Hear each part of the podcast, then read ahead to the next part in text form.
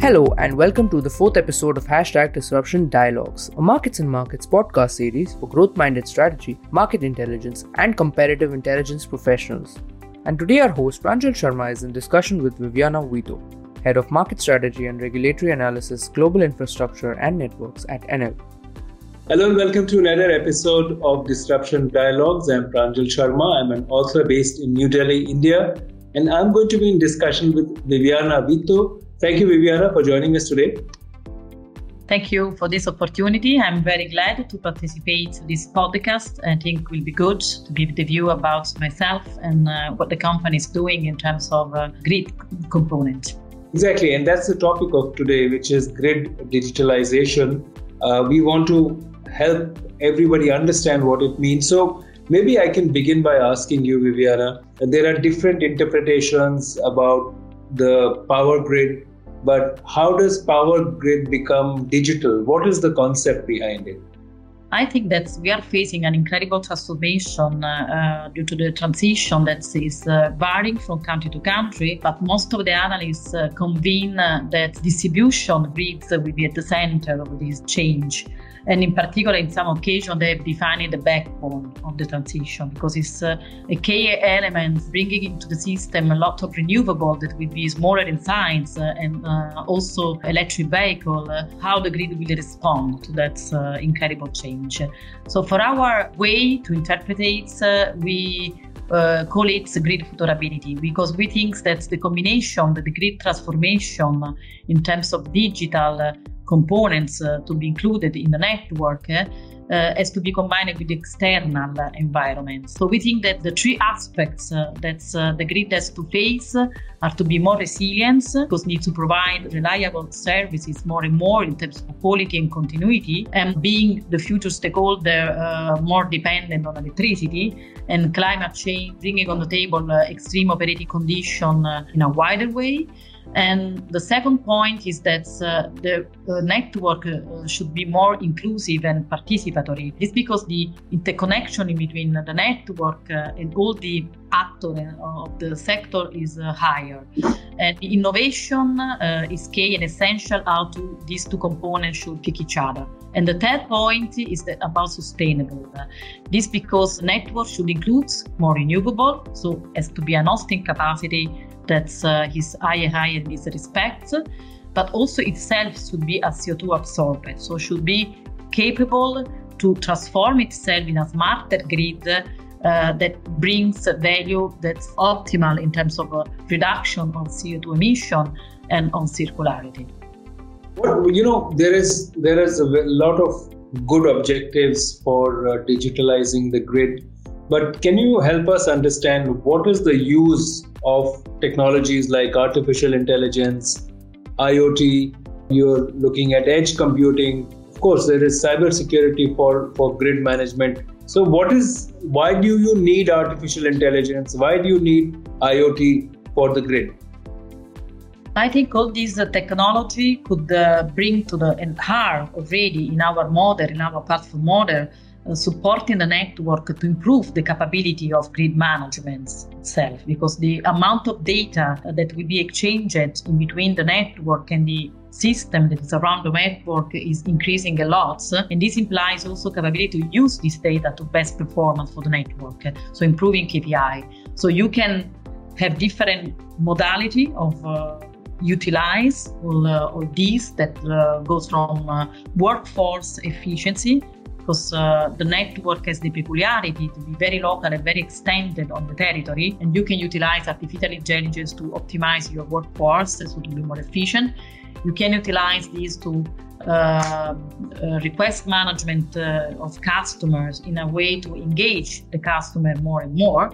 And you can utilize also the capability of edge computing also to combine the different equipments, uh, enabling them to uh, be in a in a in a uh, revolutionary mo- modality uh, to speak each other in order that each device will be not single vertical used but the combination of all devices can optimize the, the use of the networks. Viviana, you talked about decarbonization and the sustainability. Can you give an example to, to show why the digitalization will help in the decarbonization and reduce the carbon footprint and make it far more environment friendly?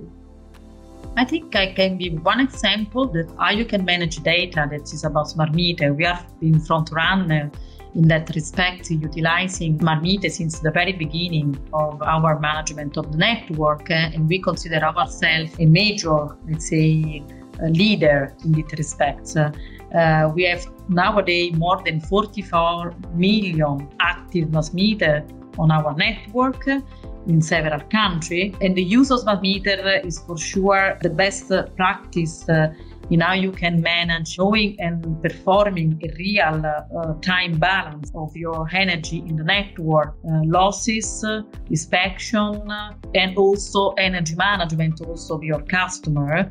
Uh, and this imply a better efficiency in the use of energy. And this is a first, uh, let's say, way in how this can be an instrument, a technology uh, to support also the sustainable goal. On the other side, in itself, we implement uh, since the design phase uh, in an appliance like smart meter the capability to be a CO2 absorber utilizing recycled plastic, for example, for the chassis of the smart meter. This is an example. We have also other part of the network uh, in which we try always to for the design from the design phase uh, to transform the asset in itself in an CO2 absorber. And so this is a contribution that you can give to the carbonization path together with uh, the capability of the network to be more technological uh, ready for the transformation uh, that is given by the transition more and more. There is a big uh, effort uh, involved in this, uh, Viviana, because the old grids have to adopt new technologies. Uh, they have to change their processes, their systems. Maybe they even have to train some of the people if you're looking at utilities or power generation companies. So, which means there is a cost to it. Um, so, the question then is, what are the business models around this? How do you how do you make a business case for investing in technology for grid management. What are the arguments for it? I think uh, there is a big opportunity because it's clear that uh, the cost for network uh, will increase. This is a given uh, because the amount of uh, uh, investment that will be needed, not just on the digitalization side, but in general terms, due to the expansion for more electrification and due to the functionality and efficiency is there. But I think that the digital technology can uh, support exactly in two respects. First of all, is in uh, driving uh, efficiency in order to optimize this level investments, no? and demonstrating on the other side, for example, to the better use of data, how the system will be beneficial in general terms. So, in the end, the energy sector will be benefiting and you can always demonstrate with a CBA analysis, a cost benefit analysis, whenever you implement digital transformation in the network. And so, toward the regulator, uh, managing all that in the best way, I think, can be useful to shape at the best the tariff scheme. Because in the end, there are a lot of levies still in the tariff, a lot of things uh, that probably uh, subsidy can be transposed to other parts on a fiscal side while dedicated tariffs should be used for the best, let's say, also um, community outcome that you can have also from digital investment. And this about your people, but also other people that are working for the network and are benefiting also about these digital trips, let's say, that also can give them a better job. And also the cost for the consumer, whether it's a business consumer or a individual consumer, will that have an impact on the price of electricity also and the power? I think that in general terms, the whole bill of uh, the consumer, in consideration of, for example, the switching from sector like mobility, could be beneficial, no? Because in the end, uh, the, the, the, entire bill of a family can be depending on country by country, on the intensity of use electricity that is done. But I think that there are some fundamental layers of the digitization, like the smart meter, that have been proving uh, their uh, beneficial uh, in terms also of uh, efficiency and so can absorb, let's say, the upfront cost of investments uh, in a medium long uh, time in order to obtain other type of uh, benefit for the consumer. So I think that this equation has been demonstrated for some technology implemented in a massive way, uh, like smart meter, and can be demonstrated also for the other technology that are upcoming. Viviana, tell us something about what you are doing and what Enel is doing in this area because we've discussed the larger ecosystem and the policy and the business models, but what is the forward looking plans and projects that uh, Enel has right now, which you are involved in also? I think that we have more and more attention on the network side nowadays. In General speaking, as a company, we put a lot of effort uh, in the green, let's say, area, and we have been for years front runner on that, uh, committing ourselves for green energy. And I think that uh, also we more and more are allocating part of our investment also on the side of the network. The latest plan that we have released to the November 2021 Capital Market Day demonstrate that uh, we dedicate uh, a large portion of our capex uh, in the network. And the, the pillars are exactly what we were referring to. That's also under the uh, commitments of the Green Futurability Path. So we want to allocate money on quality and resilience. We want to allocate a lot of money on digitalization and also on consumer because we think that's uh, connecting, electrifying consumers uh, a, a, key, let's say, duty that we have as uh, distributors. And this is about the general distribution network part of the jobs that I'm engaged into it. Another also initiative that I think is extremely challenging but also can essential for this transformation is that we launch a new subsidiary uh, that is called Gridspertise that combines precisely the two components of the immense distinctive uh, expertise we have as a grid operator uh, and in terms of uh, smart grid and digitalization of the network and on the other side the agility of our startups. So combining these two components we bring on the table of this uh, company all the, the 20 years experience about smart grids, uh, about technology that we implement in different area, different geography, and also for different architecture of uh, the network because the network is a very local business and you can really defer. So this capability of doing that, we put the expertise into this company, Gridspertise, and uh, we can utilize this company also for other distributors that needs to bring on, on, on their parts also this smart grid, let's say, approach.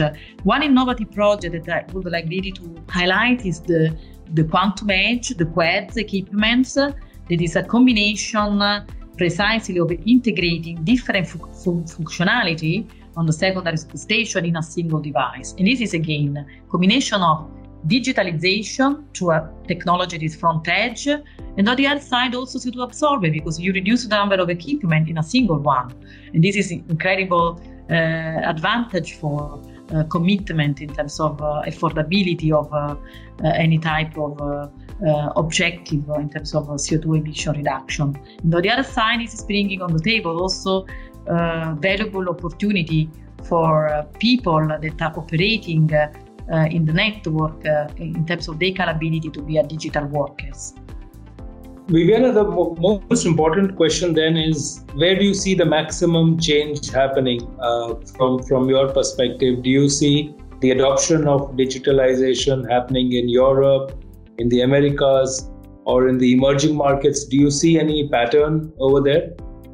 Uh, for the country that's uh, where we have network, I think that uh, it's clear that uh, the the time, let's say, of full implementation of the energy transition differ a little bit. So we mainly are in Europe and in Latin America, but uh, the technology sometimes can also create opportunity for leapfrog. So sometimes when the technology is advanced uh, and uh, can really demonstrate uh, to a cost benefit analysis that is determining a, a, saving for the system or more efficiency, I think that also in other geography, this path can be adopted very quickly probably avoiding the time that we spent in the last 20 years also to let the technology evolve and adapting and now we have more acknowledgement and more conscious about how it could works in several places and uh, plug and play somewhere else. So i think that for some appliance or for some uh, specific uh, uh digitalization uh, uh, this could happen also quick in other geography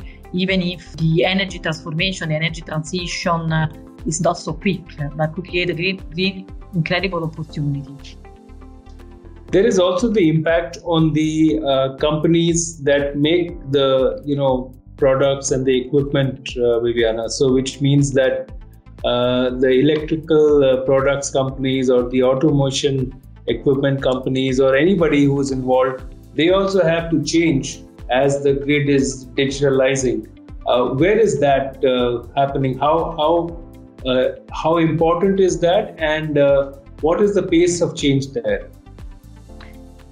I think yes. The, I think that when you do an innovation, and this is the way normally we do, uh, you need to co- cooperate and collaborate for the maximum standard is possible. So more the innovation is open, more is uh, the participation of different stakeholders, and more the capability to be quick uh, and run and to respond because we are responsible that. So these paths uh, can be created and determined. So I think that uh, uh, again, the way to do that is to uh, have all the stakeholders on the table. This is why we refer to a grid that is to be participatory, because this participation is not just about customer and customer, it's about all the stakeholders.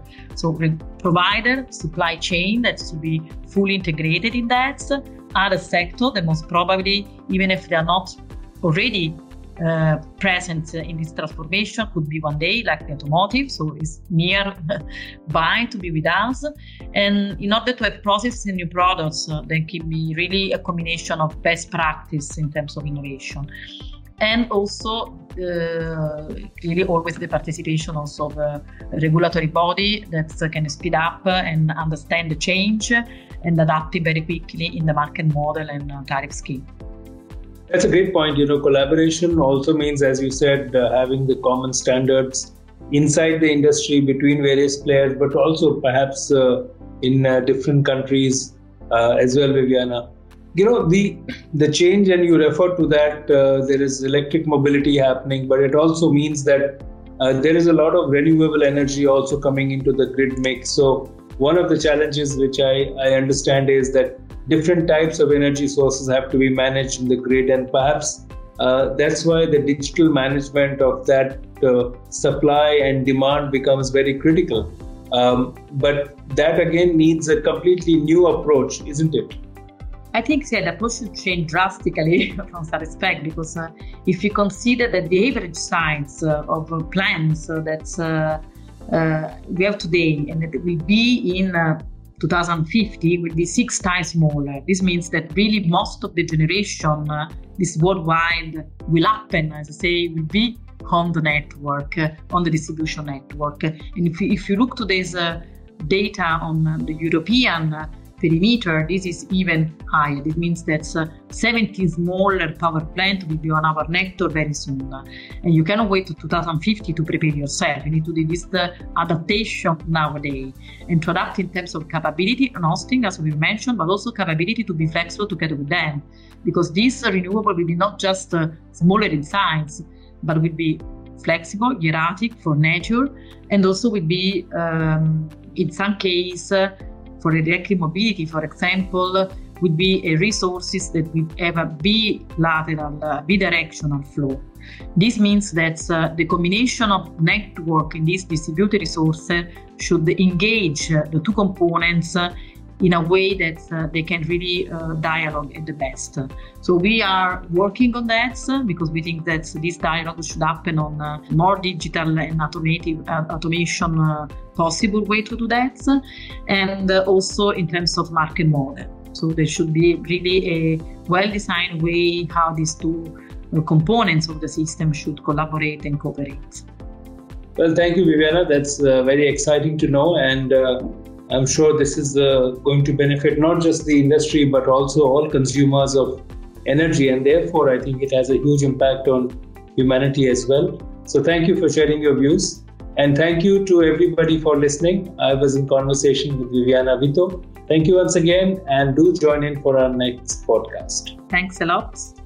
Thank you for listening to Hashtag Disruption Dialogues. If you are a strategy or market intelligence professional, we invite you to join our community on LinkedIn, Hashtag Disruption Dialogues.